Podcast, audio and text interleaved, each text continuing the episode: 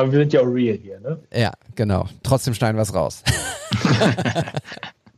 Siehst du, da hast du doch dein Intro. Ja, eigentlich auch. What's the story? Each shot creating an energy that leads to a second shot. An image can be a word, it can be a sentence, it can be possibly a paragraph. What's the story?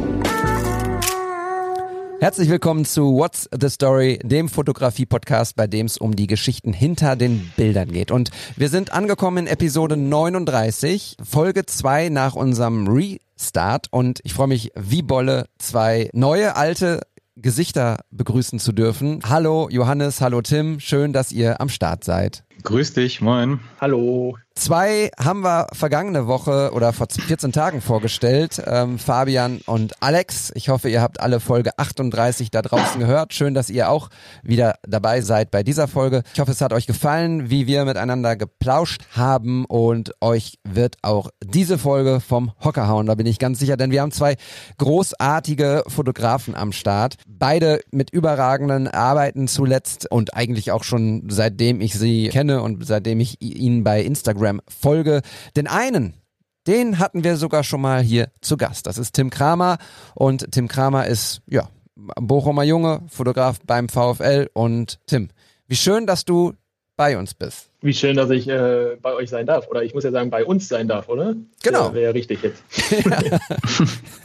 Stimmt, ja.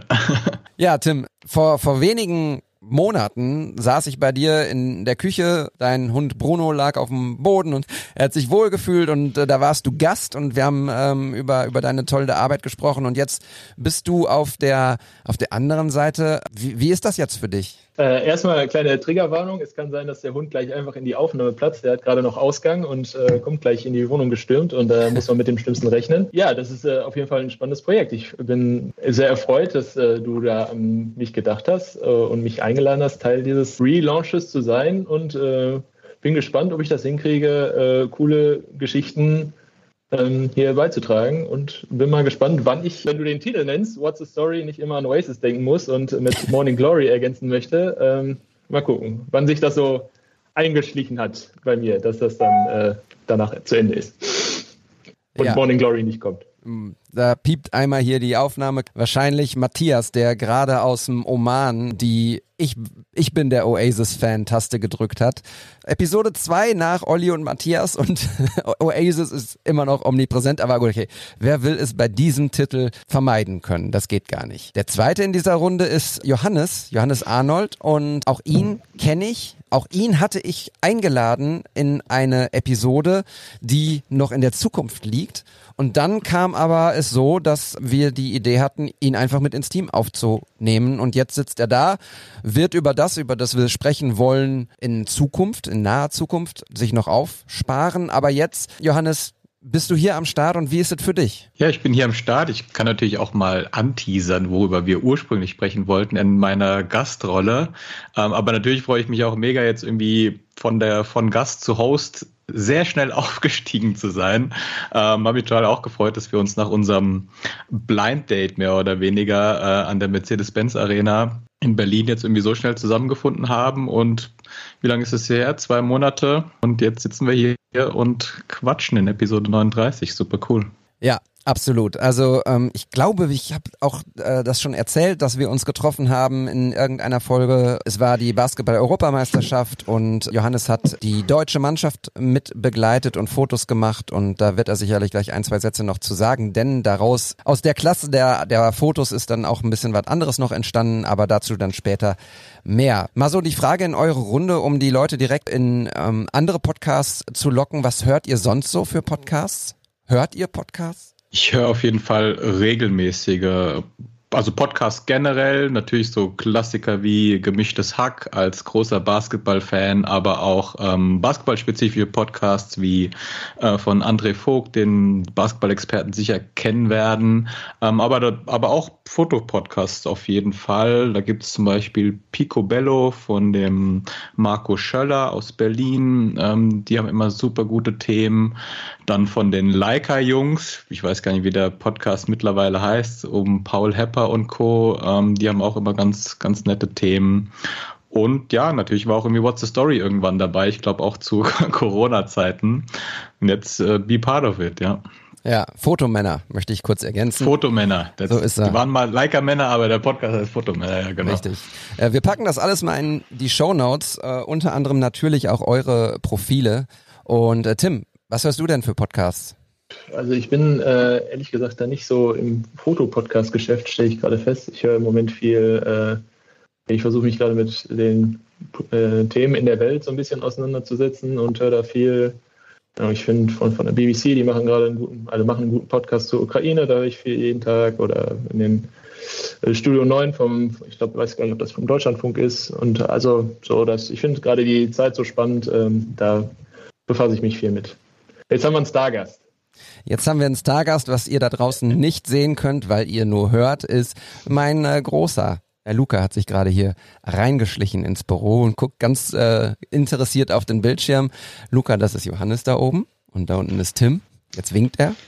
Möchtest du auch was sagen? Nein. Okay.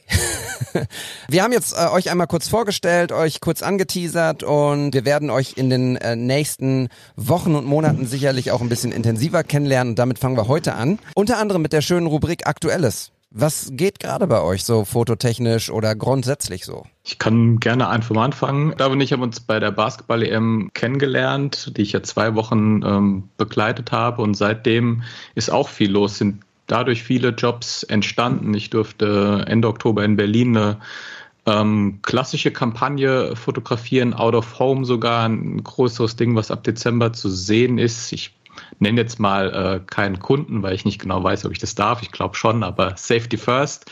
Aber auch ein cooles Ding, und direkt im Anschluss, ein Wochenende später, war ich jetzt in Valencia. Ähm, für Red Bull habe ich dort bei der MotoGP fotografiert mit eigentlich dem besten Entschuldigung, Arbeitsauftrag, den man eigentlich so kriegen kann, sondern mach einfach mal dein Ding, war ungefähr das Briefing. Ich wurde dort eingeladen, zwei Tage an der Strecke zu sein, ähm, gar nicht für das Hauptrennen am Sonntag, sondern quasi für die Nachwuchstalente, die direkt von Red Bull gesponsert werden, und habe da die sehr jungen Fahrer ähm, zwei Tage begleitet, von Vorbereitung bis an der Strecke. Und ähm, für mich war das komplett was Neues. Ich bin nicht so tief im Motorsport-Thema drin, lieb aber solche Erfahrungen zu machen. Und ja, Motorräder zu fotografieren, wo irgendwie siebzehnjährige mit zweihundertfünfzig an dir vorbeifahren, ist schon irgendwie crazy. Weiß auch nicht, ob das irgendwie so sinnvoll ist, aber das abgefahrene Sportart, Riesenrespekt vor dem, was die da machen. Und man muss sich da auf jeden Fall auch fotomäßig extrem reinfuchsen. Das ist was ganz, also Basketball ist ja schon irgendwie schnell. Man ist nah dran im Vergleich zum Motorsport, weil da bist du natürlich nicht so nah dran an der Strecke. Und dann, was für Linsen nutzt du, vor allem was für Einstellungen, und dann noch irgendwie einen reportagigen Stil reinzubringen mit irgendwie ein bisschen neuen Perspektiven, Spiegelungen und was auch immer, den ich ja bei der E M gemacht habe, den wollten sie da sehen. Das war auf jeden Fall eine Challenge, die am Anfang, ich hatte es in meiner Instagram-Story auch, ich hatte so die ersten zehn, zwanzig Schüsse, glaube ich, war einfach nur Strecke ohne Motorrad. Ähm, aber ja, man fuchst sich da irgendwie so rein. Das ist irgendwie auch, was ich irgendwie liebe. Ähm, hat Bock gemacht. Ich glaube, die waren auch happy mit, mit den Sachen. Ich werde demnächst, glaube ich, auch mal was posten. Aktuell noch nicht, weil die Bilder irgendwie noch im Review für die sind. Red Bull ist ja irgendwie dann ein Riesenverein, ähm, wo man tausend Formulare ausfüllen muss, bevor man da mal ein Foto macht. Deswegen bin ich da gerade noch in den Abstimmungs Ähm, Prozessen, aber zeige ich dann gerne. Und ja, und gerade arbeite ich genau an dem, worüber ich eigentlich in meiner Gastrolle hier sprechen wollte. Ich weiß nicht, wollen wir da noch drauf eingehen oder machen wir das ein andermal? Vielleicht ähm, sag du, David. Ja, erzähl's bitte. Aber ich habe vorher noch eine kurze Frage, ähm, ja. nämlich der Arbeitsauftrag, den du gesagt hast. Mach einfach mal dein Ding. Da frage ich mich, ja, das klingt irgendwie total entspannt. Auf der anderen Seite, wenn man ja auch irgendwie einen gewissen Anspruch hat und das relativ neu ist, so in in in dieser Art, setzt einen genau die, diese diese Geschichte, dass es überhaupt gar keinen Auftrag gibt eigentlich, also keinen konkreten Wunsch, nicht unter Druck?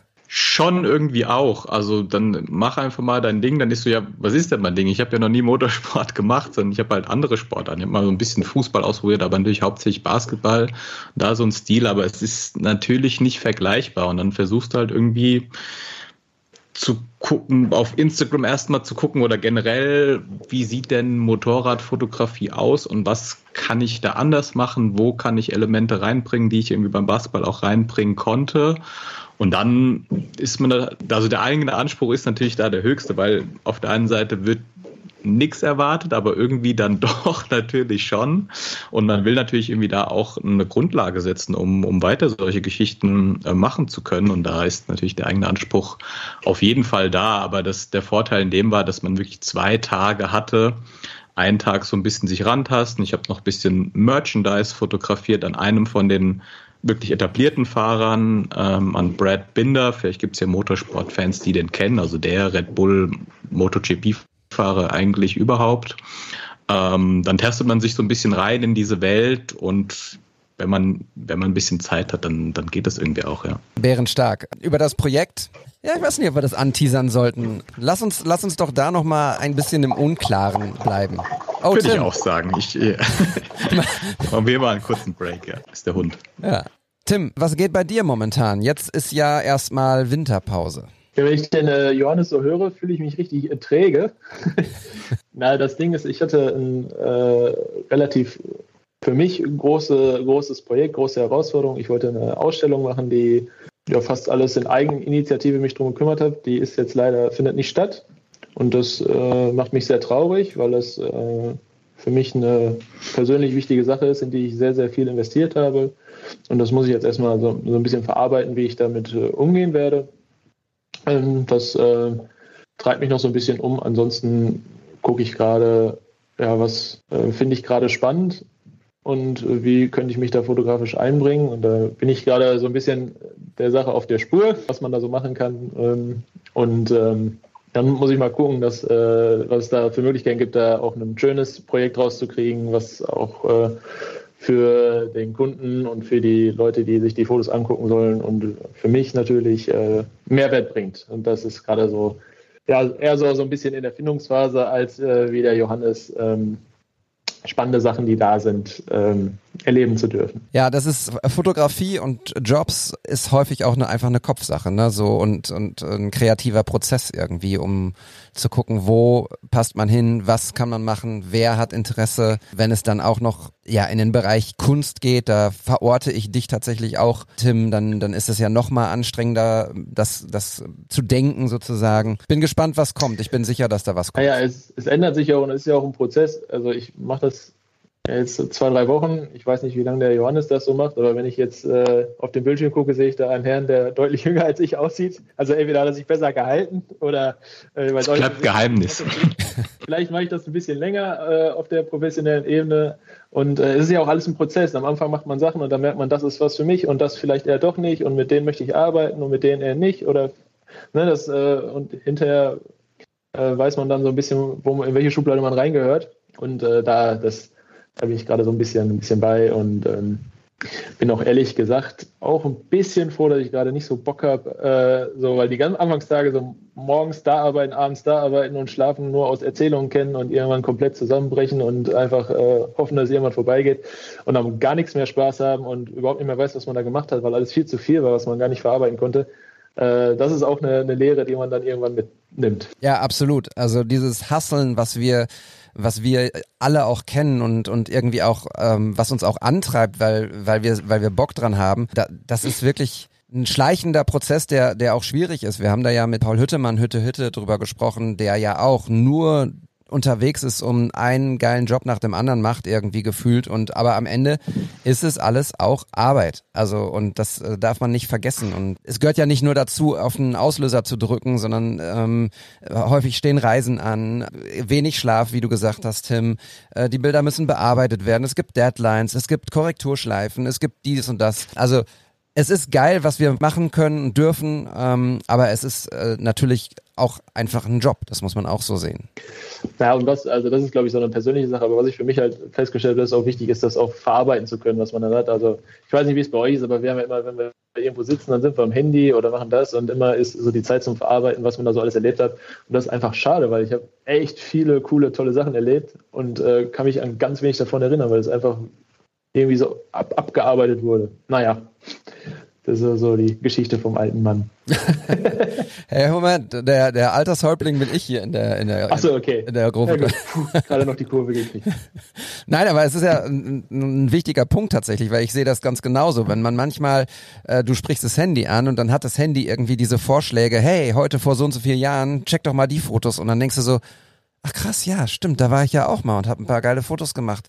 Vielleicht guckst du die noch mal wieder an. Und ähm, das ist ja das, worüber wir auch häufig hier im, im Podcast sprechen, einfach dieses Entschleunigen, dieses Foto gehören in ein Buch, äh, in eine Ausstellung, wie du sagst, Tim, an die Wand auf jeden Fall, um einfach es zu verarbeiten, sich daran zu erfreuen, zu erinnern und, und ähm, beizubehalten, ne? Ja. Ja. Ich kann auch noch kurz eine Sache erzählen, an die ich mich sehr, sehr gut erinnere, denn sie liegt nur äh, ein paar Tage zurück. Ich habe mit einem äh, Schauspieler hier in Bochum äh, fotografiert, Simon, Grüße gehen raus an dich.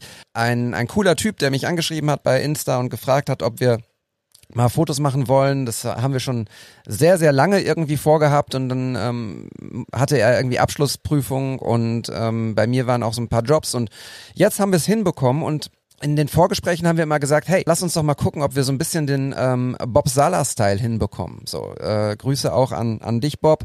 Und ähm, es war für mich was ganz Neues, so auch dies, so ein Setting einzurichten, irgendwie im sechziger, siebziger-Jahre-Style und sowas. Und der Simon hat sich dann Klamotten angezogen, Sachen geliehen noch und äh, ein paar Requisiten besorgt. Und seine Wohnung hier in, in Bochum sieht tatsächlich auch echt cool aus für, für das, was wir vorhatten. Und ich bin super happy. Ein Foto gibt's schon bei Insta, das äh, könnt ihr euch gerne mal angucken. Um, und es kommen aber noch viele, viele, viele weitere bestimmt und das war echt ein, ein sehr schöner Vormittag, den wir gemacht haben und das war sicherlich auch nicht das letzte Mal. Ich habe das tatsächlich gesehen, David, das Bild und fand es auch sehr cool, auch deine Insta-Story, die du extrem aufwendig dazu produziert hast, so ein bisschen behind the scenes. Ähm, ich habe gerade gefragt, so Bob Sala-Style, mir sagt es jetzt nicht direkt was, aber wenn ich die Bilder in meinem Kopf aufrufe, weiß ich, in welche Richtung ihr da gegangen seid, aber wie kam, kam die Idee von dir, von ihm? Ich finde es immer super interessant, weil für mich ist auch das Kreative davor fast mindestens genauso viel Arbeit als dann der Job oder das Shooting itself, sage ich mal. Ja, wir hatten ja Bob auch hier schon äh, zu Gast. Ähm, ich verlinke euch die Folge auch mal hier rein. Ähm, Die Arbeit von, von Bob hat mich immer fasziniert, wie er, wie er die Dinge einrichtet, wie er fotografiert, wie er es schafft, diese Stimmung in Bildern festzuhalten. Und ähm, das war immer so, eine, so ein Gedanken, den ich, so ein Wunsch, den ich einfach auch hatte, diese Herausforderung mal irgendwie anzunehmen ähm, und ein bisschen anders zu fotografieren, als ich sonst mache, nämlich eben auch ein Set einrichten und so und auf, auf Details zu achten, die irgendwie dazugehören und die da vielleicht nicht zugehören. Und ich hatte es ihm vorgeschlagen, er war, äh, er fand's cool, ich hatte ihm den, das Profil von Bob geschickt und da war dann eigentlich relativ schnell klar, dass wir das machen. Ich weiß, dass das jetzt nicht mein Stil für die kommenden Wochen und Monate sein wird, also ich werde äh, jetzt nicht meinen mein, mein Stil ändern, aber es war cool, weil es war so ein bisschen raus aus der Komfortzone, rein in irgendwie anders denken ähm, und, und das hat total Spaß gemacht, ja. Ja, voll nice.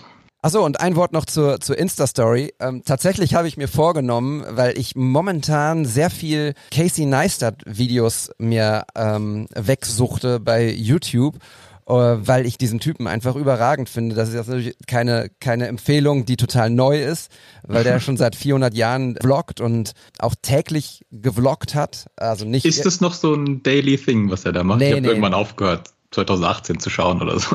Ja. Nee, er, also er macht's nicht mehr daily, ähm, vielleicht für euch da draußen, die ihn nicht kennen. Ähm, der hat tatsächlich jeden Tag, ich glaube über fünfhundertachtzig Tage, jeden Tag ein YouTube-Video rausgebracht. Und zwar nicht irgendwie so drei Minuten, sondern zehn, zwölf, fünfzehn Minuten Videos. Daily Vlogs und zwar auch mit Anspruch und mit einem unfassbar geilen Storytelling, immer wieder ein Anfang, ein Problem und eine Solution. Man kann es einfach auch, die die alten Vlogs kann man sich auch immer noch angucken, weil es einfach mega cool ist fürs für Storytelling, um um zu lernen. Und ich hatte, ich war so ein bisschen getriggert und ich wollte tatsächlich so ein bisschen bei Instagram ja so einen täglichen Insta-Story-Vlog machen, der ein bisschen mehr ist, als nur ein Foto zu teilen oder sowas. Oder hey, ich stehe gerade an der Ampel auf meinem E-Scooter oder Fahrrad oder was auch immer. Äh, sondern tatsächlich auch mit einer Geschichte dahinter. Und ja, das ist aufwendig, das kann ich euch sagen. Glaube ich, ich finde es extrem aufwendig, generell Instagram zu bespielen und dann noch bei einem Shooting noch behind the scenes mitzudenken, gerade wenn man so als One-Man-Army unterwegs ist. Ich komme oft vom Shooting heim und dachte, hey, das war cool. Naja, nix, nix für behind the scenes dabei, nix mit dem Handy gemacht, alles nur Stills auf der Cam. Ärgert man sich, aber mir fällt es zum Beispiel extrem schwer, sich darauf irgendwie auch noch zu fokussieren oder es zumindest im Kopf zu haben, weil ich, mir geht es immer so, ich bin da total im Tunnel, will halt das beste Ergebnis fotomäßig, wofür ich ja irgendwie dann an dem Tag angetreten bin, abzuliefern, dann geht es meistens unter, ja.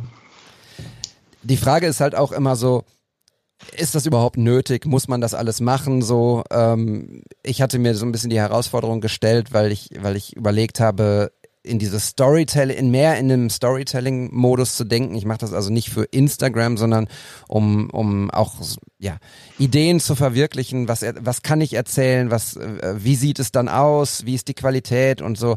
Ähm, aber ich sehe es ganz genauso, äh, Johannes. Also man, wenn man im Job ist zum Beispiel, ich habe auch immer zum Beispiel eine analoge Kamera dabei für Shootings oder so. Und äh, wenn ich dann wieder zu Hause bin und meine Kameratasche auspacke, denke ich so, ach krass, ach ja, die hattest du auch noch dabei. Aber ich hole sie nicht raus, weil ich gerade so im Moment bin und nicht dran denke, dass ich jetzt auch noch analoge Fotos machen will oder muss. Total. Ja, ja, ich kann das total nachvollziehen, auch bei diesem größeren Job, den ich jetzt in Berlin hatte. Das war auch drei Tage Produktion. Ich hatte, sollte zwei Motive pro Tag fotografieren, aber mit Team, und wir hatten, haben halt getethered. Ähm, für die, die es nichts sagen, also wir haben die Fotos direkt via Kabel an den Monitor weitergeleitet, da einen direkten Look drauf geleitet, das weiter ans iPad, wo der Kunde stand. Also sehr, sehr aufwendig, aber mega nice, weil das hilft extrem, wenn du Instant Feedback, wenn du auf den Auslöser drückst und Instant Feedback bekommst. Und ich dachte so, hey, zwei Motive pro Tag, ähm, da bleibt genug Zeit, dann nochmal auch was mit der Leica mitzunehmen und mal schauen, wie sieht denn das farblich aus, die ja aber ähm, keinen Kabelanschluss hat, also mit der wäre dieses Shooting in der Form nicht möglich gewesen, deswegen habe ich es mit einer Sony fotografiert für die Technik-Nerds. Und dann war der Plan, okay, wenn ich das habe, dann könnt ihr mit meiner Point-and-Shoot noch ein bisschen analog, einfach so just for fun, einfach mal anzubieten, wie sieht das aus, sonst ist es für die, für das eigene Portfolio vielleicht was Cooles dabei. Ich habe an den drei Tagen weder die Leica noch die analoge überhaupt nur angefasst. So, es war nie Zeit dafür wirklich. Es war immer nochmal optimieren, das Ergebnis. Ähm, ja, wie, wie du auch schon gesagt hast, dann ist man so im Tunnel und denkt dann gar nicht mehr groß dran. Tim, du bist auch so ein Typ, der eine Kamera dabei hat und nur mit der Kamera arbeitet, ne? Ja, eigentlich schon, weil äh, also ich habe auch immer nur eine Festbrennweite drauf und ähm, ich habe das Gefühl, dann bin ich ein bisschen aufmerksamer. Weil, da schreibe ich ähm, total, ja. Ich bin halt immer ein Mensch, der ärgert sich über vertane Chancen und Gelegenheiten, und wenn ich nur eine Chance und eine Gelegenheit habe, dann äh, lebt es sich entspannter und ruhiger. Ja, total, weil es ist tatsächlich, wenn ich jetzt auch Philipp Reinhardt mir angucke, was was der immer einpackt, alles an an Kameras, an äh, analogen Filmen noch dazu und so, dann denke ich immer so, das muss ja eine bewusste Entscheidung sein, die eine Kamera jetzt wegzulegen und Bilder zu verpassen, digital, die du dann aber analog shootest, wo du aber weißt, okay, die kriege ich natürlich dann erst in, in äh, ein paar Tagen zu sehen. Das ist schon eine, eine, eine bewusste Sache. Ja, aber es ist eine extrem bewusste Entscheidung, jetzt sich auch mal vielleicht phasenweise nur für eine Brennweite zu entscheiden oder ganz extrem halt für die analoge Kamera zu, zu entscheiden, weil gerade Philipp Reinhardt macht ja auch viel Sport, Tim, du ja auch. Also man hat ja dann nur den Moment mit der Kamera eingefangen, die man halt gerade in der Hand hat. Und wenn man das jetzt gern näher dran gehabt hätte oder den Moment auf Filmen, it's not gonna happen. Ähm, deswegen ist es schon, schon irgendwie naja, spannend, die Entscheidung, die man trifft, aber natürlich, ja, man verpasst auch Sachen. Das ist ja natürlich eine andere Herausforderung. Also wenn das ich versuche, das jetzt mal die analoge Kamera jetzt mal wegzulassen und äh, dazu äh, beim Sport jetzt beim Fußball ein Teleobjektiv äh, anstelle dessen zu nehmen, was äh, also im Fußball ist hauptsächlich viel mit Tele und ich hasse es ohne Ende, aber es ist halt äh, notwendig.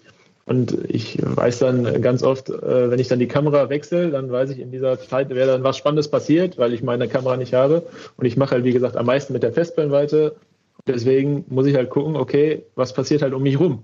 als äh, irgendwie faul auf dem Arsch zu sitzen und gucken, was passiert in hundert Meter, ich zoome mir das schön ran und äh, rauche mir nebenbei eine und trinke ein Bierchen, sondern ich muss halt links und rechts gucken und da mal aufmerksam sein und äh, ich bilde mir ein, vielleicht möchte ich es mir auch nur schön reden, dass ich so viel mehr mitgekriegt habe, als äh, hätte ich diese Taktik nicht gehabt, aber es äh, ist auch leider auch viel, viel Mist passiert, deswegen es hält sich die Waage.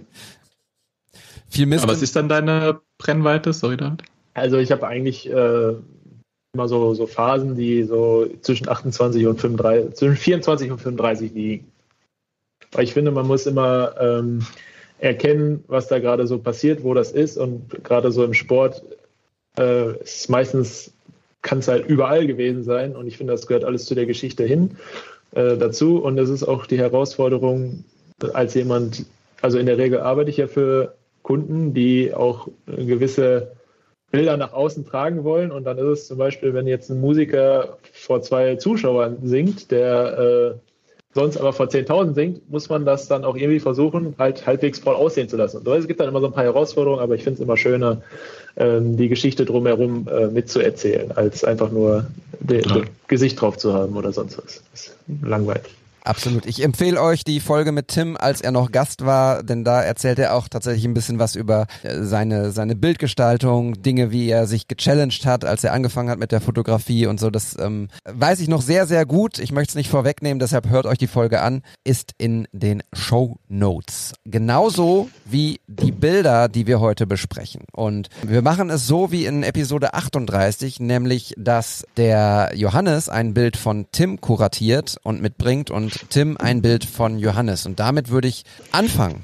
Tim, magst du einmal das Bild beschreiben, was du von, von Johannes mitgebracht hast und warum du äh, dieses Bild ausgewählt hast? Was sehen wir dort?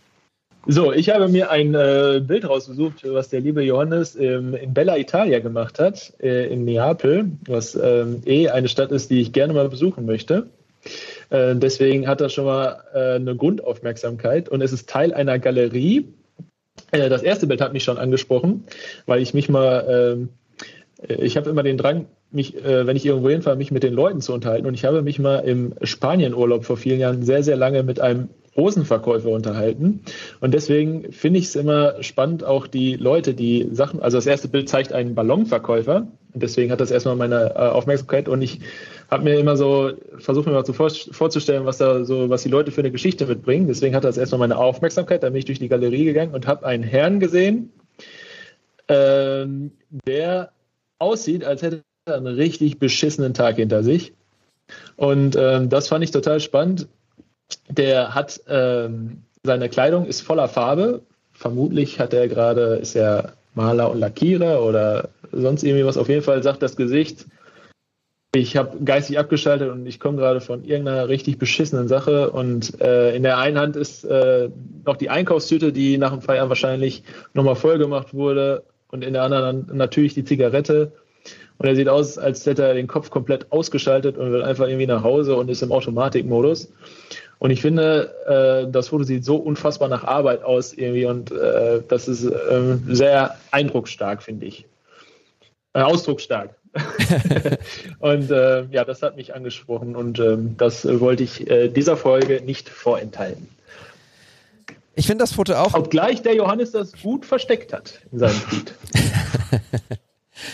Ich mag das Foto auch tatsächlich und ich kann es tat- riechen. Ich habe ja während ähm, während meines Studiums und während der der Schule also sogar schon ähm, immer auf dem Bau gearbeitet in den Sommerferien ähm, und weiß also, wie Baustelle riecht und wie sich A- Arbeit anfühlt, die nicht nur mit einem Finger auf dem Auslöser ähm, äh, wie wie die ist, diese Arbeit, und ähm, wie man dann auch nach Hause geht oder schlurft, Ähm, wenn man geschafft ist. Ich mag dieses Bild, der Typ ist äh, sehr in der Bildmitte, im Hintergrund sieht man noch ein, ein altes, äh, schönes Haus. Ich äh, vermute, dass wir im Hintergrund auch so ein bisschen Meer haben, also ein, ein typisch, typischer äh, südeuropäischer Baum, frag mich nicht, ich bin kein Botaniker, ich weiß nicht, was das für einer ist.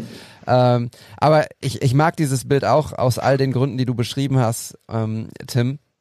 Ich finde den, den Blick tatsächlich von ihm super, super spannend. Also mit dem hätte ich gerne auch mal äh, ich hatte ihm ein Bier angeboten und hätte gefragt, so, hör mal, wie war denn dein Tag heute? Was hast du alles gemacht? Boah, ich glaube nicht an dem Tag, da hätte er, glaube ich, keinen Bock drauf gehabt. Doch, doch. Ein schönes, ein schönes Dosenbier und dann äh, setzen wir uns da vorne äh, an die Mauer und äh, sprechen zusammen ähm, auf einer Sprache, die wir beide verstehen. Johannes, erzähl mal.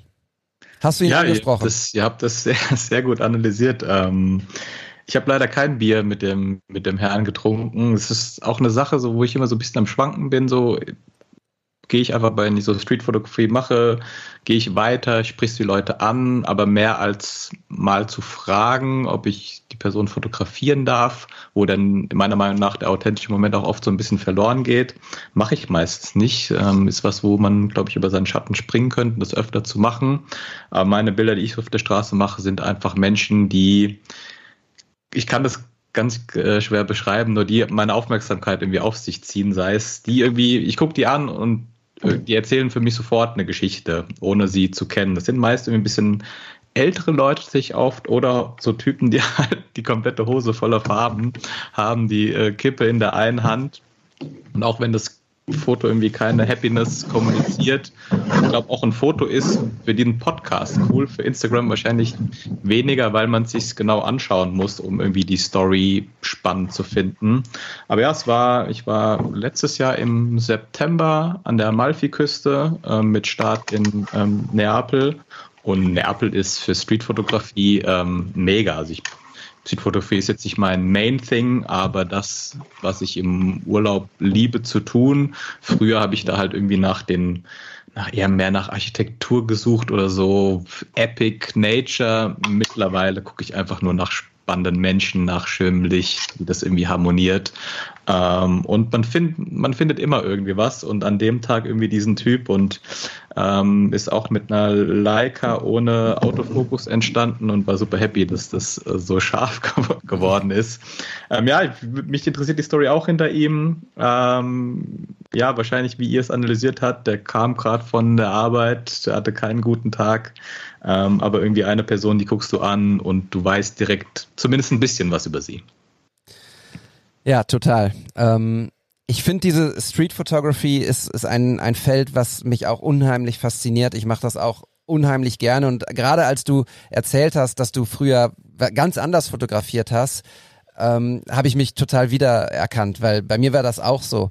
Ich habe neulich drüber nachgedacht, dass ich mit, äh, mit Leuten hier in Bochum unterwegs war und fotografiert habe. Und ich habe nur Gebäude fotografiert, Langzeitbelichtungen gemacht mit irgendwelchen Light Trails und sowas. Und ähm, das ist cool so, ich, ich blicke da auch gerne drauf zurück, aber irgendwie, also es würde mich heute nicht mehr interessieren, also es würde, ich hätte da keine Lust mehr irgendwie, das, das zu fotografieren. Und Tim, du fotografierst ja auch sehr viel Street, zum Beispiel an der Ruhr-Uni, ne? Ja, da ist ähm, tatsächlich, jetzt wird es ein bisschen doof, weil ich jetzt schon wieder in so eine alte Mann-Geschichte komme, aber das ist tatsächlich etwas, wo sich die Zeit echt zum, zum ja, also das Thema ist ein unschönes, aber es ist halt auch für die Street Photography schwieriger geworden, weil wenn ich als alter Mann über den Campus laufe und äh, komische, meine, also ich versuche so zu fotografieren, dass mich keiner mitkriegt, und wenn es dann einer mitkriegt, hat das schon schwierigen Anmutung. äh, hat nämlich äh, bei uns am Campus, gab es mal vor ein paar Monaten, äh, ging da die Geschichte rum, irgendein pervers Ding fotografiert halt äh, im Quatsch die Frauen an und fragt, ob er ein Foto von dem machen wollte, was äh, ich nicht war. äh, aber was jetzt meinem Berufsfeld nicht zugutekommt. Ähm, deswegen habe ich das Gefühl, wenn ich auf den Campus komme, ich weiß jetzt nicht, ob es jetzt daran liegt, äh, dass man, dass ich jetzt äh, vielleicht auch nicht mehr als Student aussehe oder als verzweifelter Student vielleicht, ähm, dass das dann, glaube ich, nicht mehr so geil wäre, wenn ich jetzt irgendwelche Leute ansprechen würde und sage, darf ich mal ein Foto von dem machen? Ich glaube, das war vor ein paar Jahren einfacher und jetzt hat das, glaube ich, vielleicht will ich mir das auch nur ein, also ein aber ich glaube, jetzt könnte das schnell so einen komischen Touch haben. So, beim Stadion habe ich nicht das Gefühl, äh, da ist das alles okay, in dem Rahmen, im Fußball ist alles super, ähm, aber so irgendwie an der Uni und bei jüngeren Leuten habe ich das, habe ich auch Unwohlsein, weil ich denke, das ist irgendwie dann schwierig. Also gerade mit der Vorgeschichte ist es natürlich schwierig, ähm, wenn es da mal so einen Vorfall gab. Äh, das wirft natürlich alles dann eher ein, schlechten, ein schlechtes Licht auf unsere ganze Branche. Ähm, Street Photography in, in Deutschland ist ja sowieso nicht ganz einfach, ähm, auch wegen der Persönlichkeitsrechte. Ich fand es immer total spannend, wie, ähm, wie Olli das kombiniert hat, ne? Also ähm, der hat halt ein Foto gemacht, äh, in der Regel, und hat aber trotzdem auch die Leute angequatscht und hat dann ein Kompliment verteilt, hat dann gesagt, hey, hier, ähm, ich, ich mag dein Kleid oder ich finde deinen Hut cool oder was auch immer, und ist mit den Leuten ins Gespräch gekommen und hat dann eben auch nochmal Fotos gemacht, die entweder so aussehen, als sind sie ähm, echt, oder gestellte Fotos, die einfach auch äh, wunderbar sind. Naja, in der Regel findet man als Fotograf ja Leute spannend, die etwas mit sich bringen, was ja nach außen hin dargestellt werden möchte. Also sind das ja hauptsächlich eher extrovertierte Menschen, die auch gesehen werden wollen. Also gibt es ja, glaube ich, auch keinen keinen Ausschluss. Aber ähm, bei manchen Sachen, die wollen es halt nicht. Ne? Oder wenn dann einfach eine Szene so geil ist, wo ich denke, da, das muss ich jetzt fotografieren. Aber wenn ich da frage, dann äh, wird es auf jeden Fall äh, gelöscht werden. Ähm, na, das ist halt manchmal so, so ein Abwägen. Aber ich glaube, wenn jetzt irgendjemand was ganz Besonderes anhat oder ein krasses Tattoo oder irgendwie einen ganz besonderen Hut, dann will der auch, dass man den sieht, und freut man sich wahrscheinlich dann auch, äh, wenn das noch äh, fotografiert wird. Kann ich mir vorstellen. Ja, aber das kann man nicht so super pauschal sozusagen, weil es gibt auch Leute, die finden Fotografen aus Grund X Y irgendwie interessant, aber das wissen die Leute, glaube ich, gar nicht, dass sie was Interessantes an sich haben oder dass sie gerade irgendwie ältere Leute, die irgendwie ja, die, wo das Gesicht schon eine Geschichte erzählt, die wollen, glaube ich, ungern dann fotografiert werden. Ja gut, das ist jetzt nochmal noch mal was anderes natürlich. Es äh, gibt ja auch ältere Leute, die haben wahrscheinlich auch nochmal ein anderes Verhältnis zur Fotografie. Aber ich meine jetzt, wenn jetzt ein wirklich besonderes Merkmal wie ein Tattoo oder ein Hut oder sowas, äh, wenn jetzt einer nur ein markantes Gesicht hat, das äh, hat er ja jetzt nicht, weil er was darstellen soll, sondern weil er wahrscheinlich sein Leben gelebt hat. Aber ich glaube, wenn man etwas irgendwie bewusst so initiiert, dass es nach außen äh, sichtbar ist und man dadurch auffällt, dann... Äh, Ja, aber wie gesagt, äh, gibt immer solche und solche, und ich will da ja nicht pauschal sein, aber ich denke schon, dass da, äh, ja. Ich war übrigens gerade für W D R Jeck, das ist der Karnevalskanal vom äh, W D R, am elften elften in Köln unterwegs und habe äh, fotografiert ähm, und habe tatsächlich, das mache ich jetzt, glaube ich, das vierte Jahr in Folge, und habe damals gesagt, so hey, hier, Ich, ich mache Street Photography in, an Karneval, also ein bisschen nicht Porträts von verrückten Leuten oder von verkleideten Menschen, sondern eben auch so ein bisschen dieser Street-Ansatz. Und da habe ich auch ein paar Leute angequatscht, habe gefragt, äh, kann ich ein Foto von dir machen für W D R Jack? Und äh, viele tatsächlich haben auch äh, es verneint, also woll, wollten nicht fotografiert werden, obwohl es so outgoing, Karneval, verkleidet und so ist. Ähm, aber damit muss man eben dann auch leben, ne? Also es ist äh, ganz wichtig, dass man dann so eine äh, ähm, so, so eine Ablehnung oder wie nennt man das, äh, Rejection, also eine Zurückweisung in dem Sinne, ähm, nicht persönlich nimmt, ne? Weil es geht nicht gegen dich. Die Leute wollen einfach nicht fotografiert werden, aus welchen Gründen auch immer, man weiß es nicht, und dann muss man das ein, einfach akzeptieren auch. Ja, wir hatten das jetzt auch an der Uni, so ein Projekt, ähm, da hatte ich dann ähm, zwei äh, studentische Kolleginnen von mir gebeten, dass die dann auf die Leute zugehen. Wir wollten eine kleine Umfrage machen, die Leute etwas fragen und dann, ähm, dann eine Story zu machen, und da waren, also neunzig Prozent war auch nicht dazu bereit, äh, dass äh, deren Gesicht gezeigt wird. Und das ist eine Entwicklung, die ist, glaube ich, ähm, war früher nicht mehr ganz so, nicht ganz so krass. Ja, ich kann da... Ja, was glaub... Bitte, Johannes. Was glaubst du, warum das so ist? Warum Leute sich mittlerweile ungerner fotografieren lassen? Das ist schwierig. Also das Erste, was ich gedacht habe, eigentlich sind wir eine sehr darstellerische Generation und lieben es ja, uns zu präsentieren. Deswegen habe ich, als ich das gerade gesagt habe, schon da den äh, Gegenentwurf gesehen. Auf der anderen Seite kann man, glaube ich, auch immer schneller merken, was da auch für, wie das auch missbraucht werden kann. Und ähm, Das äh, war, glaube ich, da waren die Möglichkeiten nicht so vielfältig. Mhm. Also als ich damit angefangen habe, weiß ich noch, und ich bin gerne über den Campus gelaufen, ich kenne die Leute, ähm, aber ich bilde mir ein, dass ich da auch ein gutes Gespür für habe, wer ja sagt und wer nicht. Äh, aber ich hatte echt eine gute Quote, und das äh, würde ich jetzt so, glaube ich, nicht mehr, nicht mehr so, so gut sehen, dass da so viele sagen, hey, ich freue mich, wenn ich da ins Internet komme. ähm, weil ich glaube, einfach die Leute wissen auch nicht, wo sie dann am Ende landen. Dann macht da einer irgendwie so ein Tinder-Profilbild drauf, oder du bis auf YouPorn, Pornhub oder sowas, das gab es vor, weil ja, gab es wahrscheinlich damals auch schon, aber es war nicht so ein großes Ding. Vielleicht ist, ist man da einfach ein bisschen, was ja auch gut ist, dass man auch ein bisschen bewusster mit allem umgeht. Ich kann da noch eine, eine Geschichte erzählen, die mir tatsächlich auch ein bisschen schmerzt, muss ich sagen, die mich ein bisschen schmerzt. Ähm, ich hatte damals, äh, ich habe ein Buch über das Ruhrstadion geschrieben mit meinem lieben Freund Henry zusammen. Und ähm, ich hatte in dem Buch eine Rubrik, die hieß ähm, Nachbarn Anne Kastropper. Das heißt also, ich habe die Leute porträtiert, die rund ums Stadion wohnen. Das äh, Stadion in Bochum ist mitten in der Stadt und gegenüber des Stadions ist eine, ähm, ein Gefängnis, dann gibt's da Tankstellen, da gibt's äh, Hotels, es gibt... Ähm, Es gab eine alte Dame, damals älteste Mitglied äh, beim VfL Bochum und also ganz viele tolle Geschichten rund um das Stadion und ich durfte die erzählen und habe dann gesagt oder gedacht, hey, das Ganze ist doch ein cooles Thema auch für irgendwie, wie, für ein Fotoblog. So, es gab ja diesen sehr erfolgreichen Blog ähm, Humans of New York, wo ein Typ ähm, mit seiner Kamera durch die Stadt gegangen ist und Fotos gemacht hat und zu jedem Foto auch noch etwas aufgeschrieben hat und ähm, ich glaube, da sind äh, auch Bücher raus entstanden und sowas und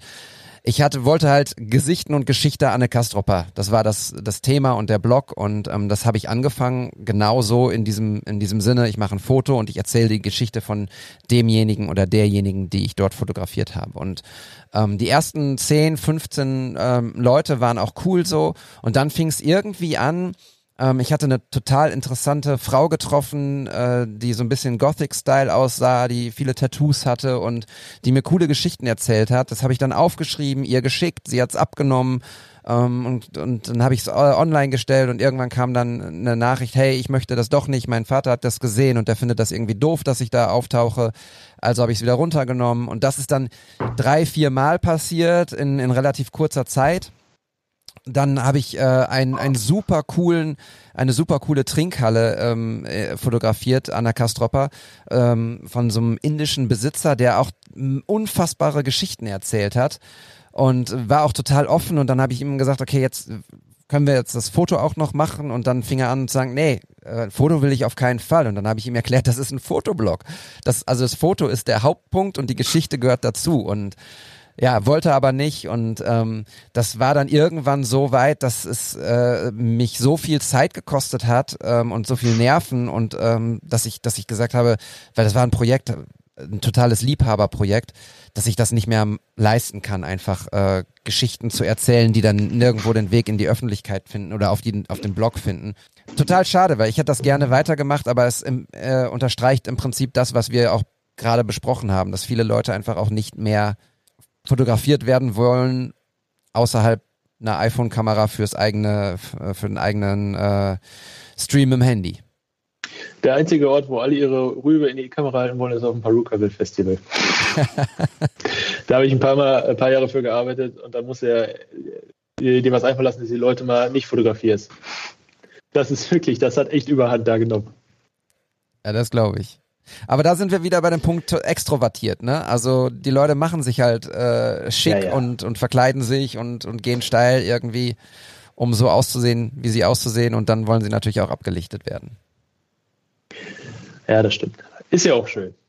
So, kommen wir zum Mittelteil und schön ist ein gutes Stichwort, denn ich habe äh, euch eine Inspiration mitgebracht. Ähm, ich weiß nicht, ob ihr den Link schon angeklickt habt.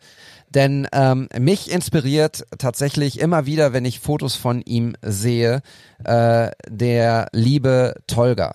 Tolga ist ein ähm, männliches Model, der äh, lebt in Portugal und ich durfte ihn neulich ähm, in...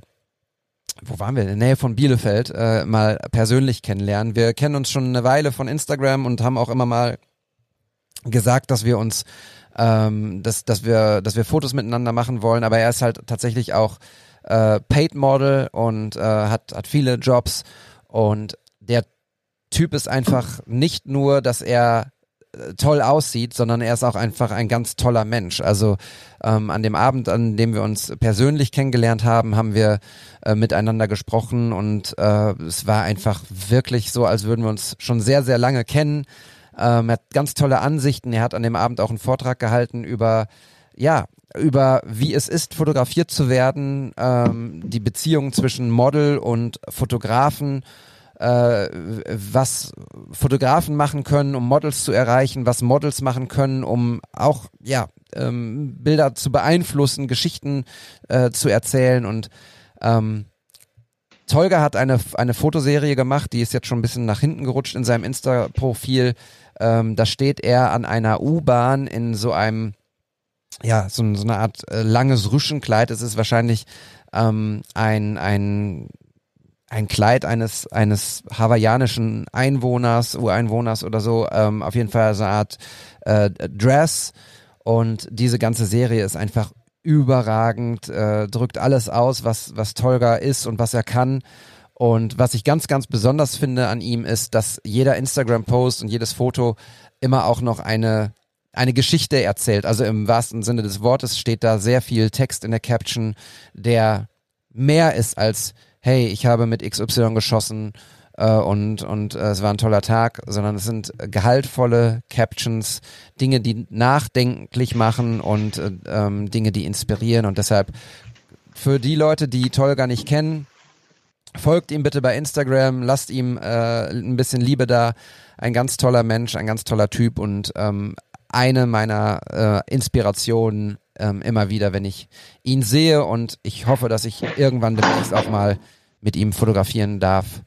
Ähm, vielleicht ja sogar in Portugal bei ihm zu Hause mal gucken. Kennt ihr Tolga? Ich, ich, hab mir, ich kannte ihn nicht, ich habe mir das hier gerade angeschaut. Natürlich extrem spezieller Typ so. Ähm, Ich weiß gar nicht, was er für, für was er für Jobs und so gebucht wird, aber natürlich mega spannend, jemand, den man extrem selten sieht, so vom Style, zumindest in meiner Fotografie-Model-Bubble.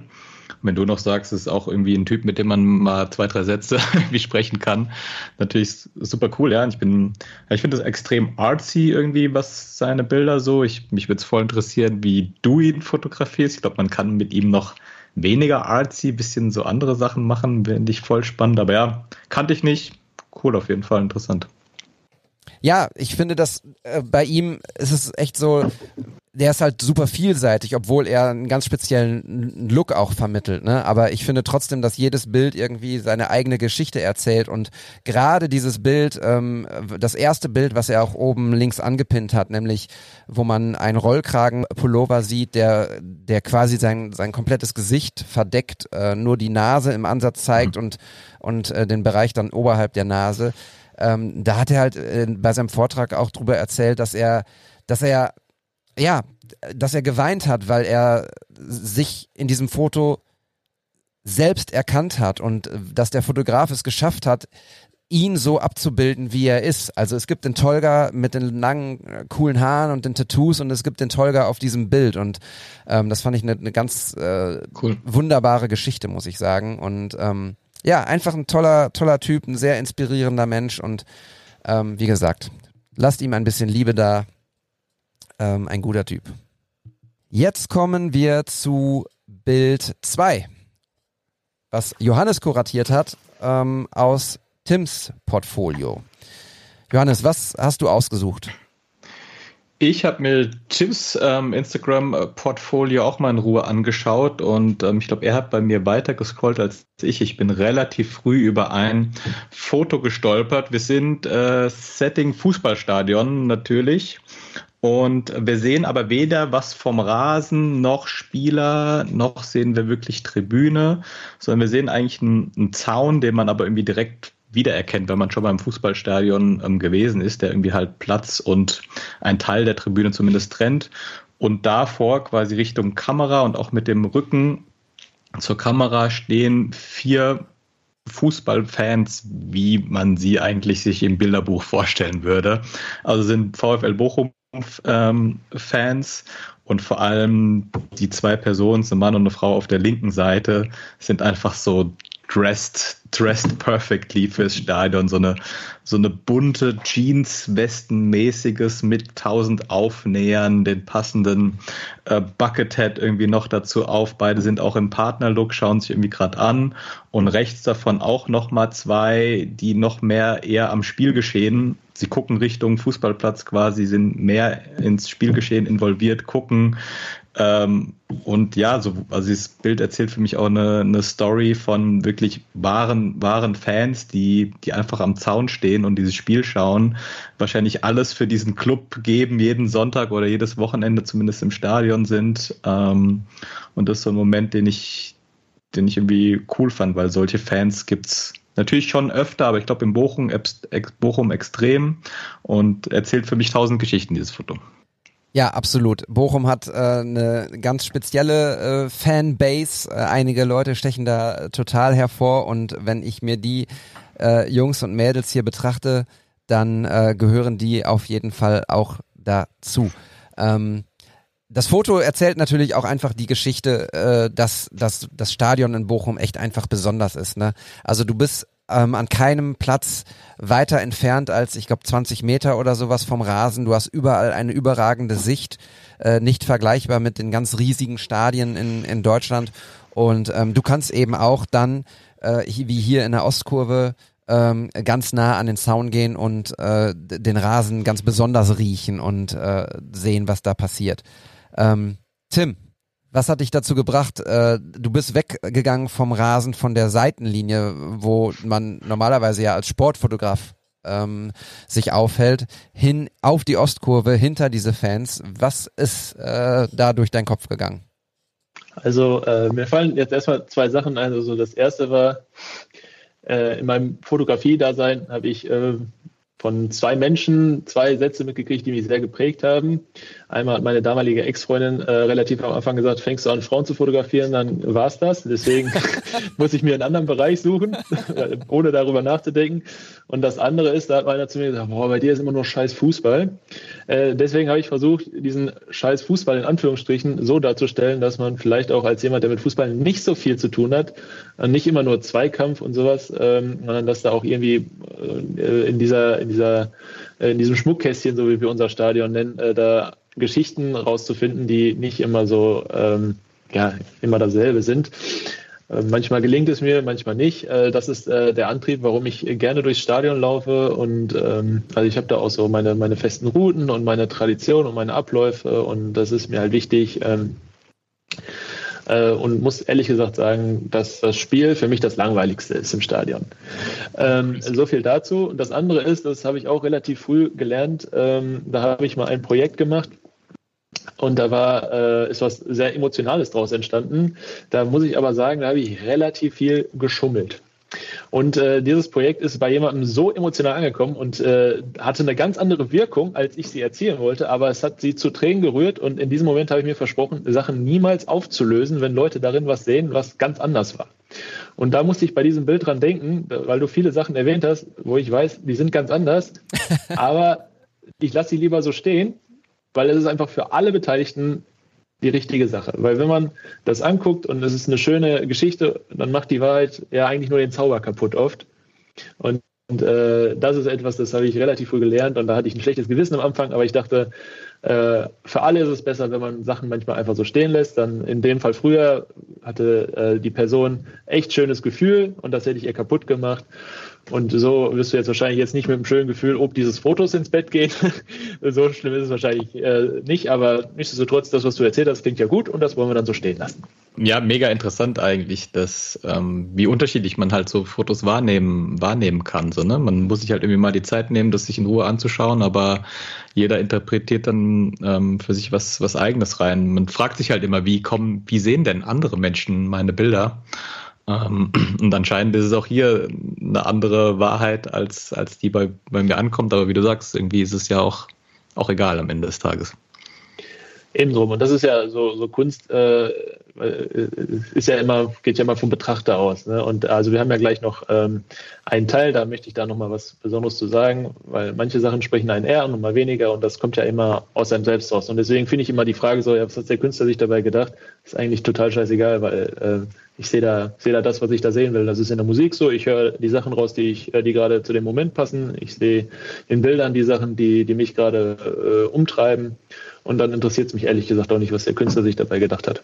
Weil in den meisten Fällen, ich bin mit Nirvana aufgewachsen, am Ende denkt sich der Künstler gar nichts. Ja, super spannende Geschichte, weil normalerweise versuchen wir ja hier in dem Podcast die Geschichten hinter den Bildern zu erzählen und äh, äh, aufzulösen. Ich finde das aber ähm, auch total respektvoll denjenigen gegenüber, die ein Bild ähm, für sich selber erschließen möchten und eben nicht die Lösung hören möchten. Es gibt ja zwei, zwei Wahrheiten und zwei Geschichten. Einmal die des Betrachters und einmal die desjenigen, der das erstellt hat. Und ähm, ja, muss ja nicht immer im Einklang sein. Spannend. Jetzt triggerst du mich, also wenn die Mikrofone aus sind, frage ich trotzdem nochmal nach. Weil ich überlege die ganze Zeit jetzt, was, was da wohl sein kann. Der Typ rechts irgendwie sieht so aus, als, äh, als ob der VfL Bochum gerade verloren hätte, aber irgendwie kann ich mich nicht daran erinnern, wenn das von demselben Spiel Siehste, ist. Und schon, schon guckt man sich das Bild ja, ein bisschen genauer an. Genau so ist es. Alles richtig gemacht. Ja, ja. Naja, gut, aber das kann man hier in dem Podcast ja nicht, nicht tatsächlich nicht uns vorwerfen, dass wir uns Bilder nicht genau angucken. Denn, äh, so, das stimmt. Und das ist auch wirklich eine, eine, eine großartige Sache. Genau. Zwei ganz unterschiedliche Bilder, wobei ich beide in, in den Bereich Street Photography, Momentaufnahmen äh, kategorisieren wollen würde. Ähm, aber zwei sehr schöne Bilder, ähm, die ihr euch da draußen natürlich auch angucken könnt. Ähm, entweder bei Johannes oder Tim im Feed oder ziemlich sicher werden wir sie auch bei uns im What's the Story Podcast Instagram-Account, boah, das ist ja ein langes Wort, W T S-Pod Ähm, posten dürfen. Ich guck mal so in die Runde, ob genickt wird. Ja, Johannes nickt. Tim bestimmt vielleicht auch. Dann guckt euch die Bilder an und erzählt uns, wie ihr sie wahrnehmt, was ihr für Gefühle dabei habt, was ihr vielleicht von der Szene äh, denkt. Es gibt übrigens, das möchte ich nur kurz einmal einwerfen, ich weiß nicht, da kommt jetzt der Alterspräsident hier nochmal durch, denn Tim, ich glaube, die Zeit, äh, an die kannst du dich auch nicht erinnern. Es gab eine Zeit, in der ähm, es eine Rubrik in der Sesamstraße gab, ich glaube, es war Sesamstraße, was passiert als nächstes? Es wurde irgendwie ein Setting äh, dargestellt mit den vorhandenen Figuren ähm, bei der Sesamstraße und die Kinder mussten dann überlegen, was als nächstes passiert irgendwie und ihre Fantasie antreiben und dann wurde das am Ende irgendwie aufgelöst und ähm, da denke ich ganz, ganz häufig dran, wenn ich, wenn ich so Szenen mir anschaue und äh, überlege, was passiert als nächstes. Sesamstraße. Ja, zwei äh, komplett unterschiedliche Bilder, eine Inspiration ähm, mit Tolga und jetzt äh, würde ich sagen, Leute, wir bewegen uns straight zum Ende zu. Äh, gute Stunde sind wir jetzt dabei und äh, das ist, glaube ich, auch ausreichend. Jetzt kommen wir einmal zum letzten Teil. Ich möchte noch einmal kurz sagen, denn das haben wir eigentlich in der vergangenen äh, Episode schon angekündigt und jetzt möchte ich es nochmal unterstreichen und in der nächsten, in Episode vierzig, wird es garantiert wieder so sein. Schickt uns gerne eure Fotos. Also schickt uns eine Direct Message, einen Link zu eurem Profil oder zu einem Foto, was wir hier besprechen ähm, sollen. Was euch gefällt, was euch viel bedeutet. Ähm, das haben wir früher immer gemacht und das wollen wir gerne fortsetzen, denn das macht einfach unheimlich viel Spaß und Freude, eure Fotos auch zu sehen, nicht nur immer über unseren Kram zu sprechen und ähm, das wollen wir hier wieder einführen. Also schickt uns eine Direct Message, äh, W T S-Pod ist der Account bei Instagram oder, oder schickt uns eine Direct Message an unsere, an unsere privaten Profile. Ähm, wir werden da drauf gucken und dann hier in der äh, im Podcast drüber sprechen. Genau. Und ansonsten schreibt uns gerne Kommentare, sagt uns, äh, was ihr gut findet an der heutigen Episode oder was ihr blöd fandet und äh, macht gerne Werbung für uns, teilt uns und darüber freuen wir uns sehr. Zwei Dinge habe ich noch zu sagen, bevor ich euch ähm, mit der kleinen Schnellinspo noch ins Boot hole. Erstens, wir haben ähm, Prints versteigert zugunsten der Ukraine-Hilfe. Die Prints haben wir gedruckt und unterschrieben und sie sind in der Post. Das heißt, alle die, die ein Print von uns ersteigert haben, das liegt jetzt ja schon eine Weile zurück, sollten ähm, die fertigen Prints unterschrieben in der Post haben. Wir freuen uns nochmal sehr, dass ihr äh, Geld gespendet haben, habt. Es sind ja damals, glaube ich, zweieinhalbtausend, zweitausendachthundert Euro zustande gekommen und ähm, das hat uns viel bedeutet, ähm, dass ihr da so spendabel wart und ähm, wir freuen uns, dass die Fotos jetzt gegebenenfalls euch, bei euch irgendwo an der Wand hängen, im besten Fall. Das Punkt eins. Punkt zwei ist meine Kurzinspiration, die ist ein bisschen in eigener Sache. Ähm, ich habe ja ein, eine Webserie begleitet als Behind-the-Scenes-Fotograf und eben auch als Social-Media-Content-Ersteller, Creator und habe das Social-Media-Konzept auch geschrieben. Und deshalb möchte ich euch den Account at eiskalt zur Spitze bei Instagram und bei TikTok ans Herz legen, denn da gibt es Fotos ähm, unter anderem von mir, da gibt es Videos, die ich gemacht habe und ähm, auch Fotos vom unfassbar tollen Mink Josta, den ich hier auch nochmal grüße und verlinke. Ähm, at eiskalt zur Spitze, eine Webserie, da werde ich im Dezember sicherlich nochmal drüber sprechen, denn dann kommt sie bei YouTube in äh, vier Teilen und da freue ich mich wie Bolle drauf.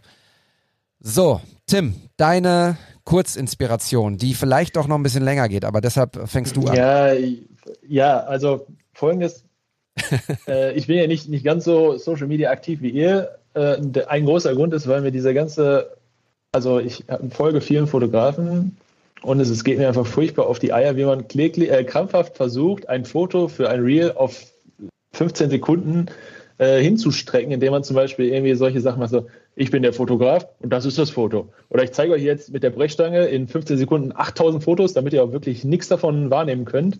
Und das ist einfach, das hat so Überhand genommen, dass echt mir der komplette Spaß daran verloren geht. Und das ist ein Grund, warum ich Äh, ja, ich ähm, auf etwas hinweisen möchte, was, was mir aufgefallen ist, was ich ganz spannend finde. Es gibt auf Twitter, gibt's, äh, und das finde ich ganz spannend, gibt es irgendwie so einen ähm, Account, der heißt äh, History Videos und da werden immer spannende äh, Sachen aus der Geschichte ähm, kurz gezeigt. Und da war ein Foto, was mich sehr berührt hat und das Foto äh, ist jetzt äh, ist jetzt mutmaßlich, äh, muss ich sagen, äh, genau weiß ich es nicht, aber es wirkt so, als wäre es äh, in der Kriegszeit in London aufgenommen und es zeigt ein Schild und auf diesem Schild ist, äh, steht vorher ein kleines Mädchen mit einem Korb in der Hand und daneben sitzt ein Hund und es ist ein Schild vorne, da steht No Dog Biscuits Today. Und dieses Foto hat mich sehr, sehr, sehr, sehr äh, berührt, äh, auch aufgrund der Tatsache wahrscheinlich, weil ich einen Hund habe. Und es hat mir, äh, und ich habe das Foto, weil mich das so berührt hat, habe ich mir das länger mal angeguckt. Und mir sind so viele Fragen in den Kopf gekommen.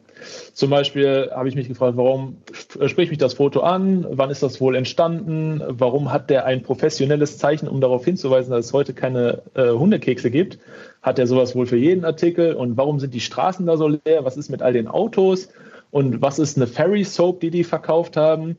Und äh, wie ist der Hund oder das Mädchen, wie haben die wohl den Krieg verbracht? Und äh, dieses Today bei Dog, Bis- äh, Dog Biscuits war mit äh, Bindestrich. Und da habe ich mich gefragt, warum gibt es da einen Bindestrich? Das wird doch zusammengeschrieben. Äh, und warum war der Hund nicht an der Leine? Und so weiter und so weiter. Also es sind tausend Sachen.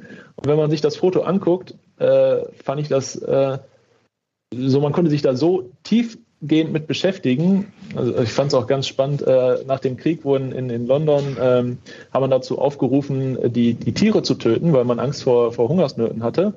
Und äh, wie gesagt, da gibt es ganz, ganz viel und das finde ich einfach spannend. Äh, und da habe ich mich gefragt, ob man dieser, die, diesen tollen Fotos, die jetzt ja immer mehr entstehen, diese Chance raubt dadurch, durch die ganzen Reels, äh, die, sich einfach so in Fotos so zu verlieren zu können. Und das war so meine Inspiration, äh, einfach nicht äh, so ein Reel zu machen, um ein Foto irgendwie mit der Brechstange auf fünfzehn Sekunden zu strecken. Ja. So. Spannender Punkt. Einfach äh, spannender Punkt und passt ja total auch ähm, zu dem, was wir hier häufig sagen und was wir auch ein, eingehend hier in, in dieser Episode schon mal angesprochen haben, ähm, dass wir grundsätzlich immer dran denken sollten, dass wir keine Fotos machen für Instagram. So, natürlich äh, nutzen wir es als Portfolio. Natürlich sind auch, äh, da kann ich für mich sprechen, aber ich glaube, es geht auch äh, euch auch so, vor allem Johannes ja jetzt zuletzt auch, ähm, durch Instagram, durch das Portfolio dort entstehen weitere Jobs. Man, man wird gesehen, gegebenenfalls.